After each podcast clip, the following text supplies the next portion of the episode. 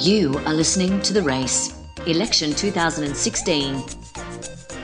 Hi, I'm Alicia Wood from the Daily Telegraph. And I'm Annika Smethurst from the Herald Sun. And yet again, we are following the opposition leader Bill Shorten today. Uh, he is in Adelaide this morning and has just done a press conference with Jay Weatherill where he's announced uh, a jobs package for the region and funding for a steelworks. One of the big things over here has been uh, the future of Arrium. We heard from Jay Weatherill who said the town of Whyalla would almost half if uh, they the steelworks wasn't propped up. So he really will be welcoming the federal Labor package today, which is $100 million to keep the steelworks afloat. And Bill Shorten's on his way to Whyalla after this. And Annika will be joining him, so that should be fabulous. Now, another thing that he um, got a few questions about today was uh, and whether the Labor Party has a similar operation to this.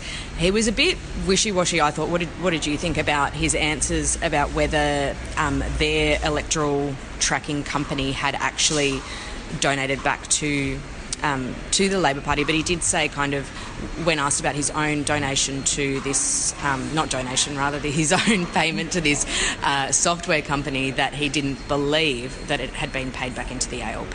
Yeah, he couldn't categorically rule it out, but he was quite strong uh, in his attack on the Liberals over uh, their donations. Indeed. And now there was quite a funny. Um, interaction between Annika and Bill Shorten today when she again asked him about the CFA dispute.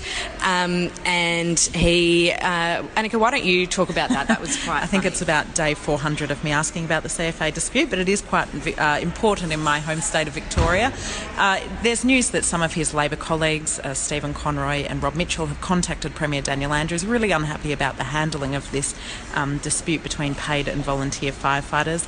Uh, every day I ask the question and every day Bill Shorten tells me that there is a start, a beginning, and an end. It's becoming of this dispute. It's becoming a bit of a joke, but he said it again today. But he did change his tune on one thing. He said he'd be happy to go to Victoria because we haven't been there for a few days and meet with volunteer firefighters and professional firefighters. So we'll see if that comes about. See if that comes about. But yeah, he got a bit. Um, got a bit shirty at Annika for asking why he hadn't been in Victoria and reminded her that he had actually been living there for 49 years. Living there for 49 years, but hasn't been there since the CFA board was sacked 12 days ago. So. Oh, well, that's just a coincidence, obviously. we'll, we'll, wait and see. We'll wait and see. So uh, we are in Adelaide and then heading off with the opposition leader to Hobart. So we'll see you there. Talk to you from there.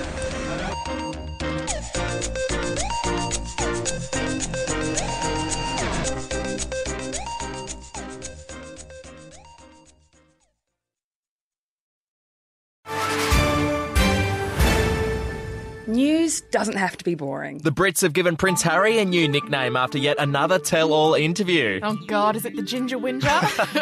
Let the team at news.com.au get you up to speed each day with their podcast, From the Newsroom. A couple were busted joining the Mile High Club. Well, I guess they can't fly Virgin anymore. Politics, sport, red carpets, royals. Get all the goss in just a few minutes. Follow From the Newsroom wherever you get your podcast from.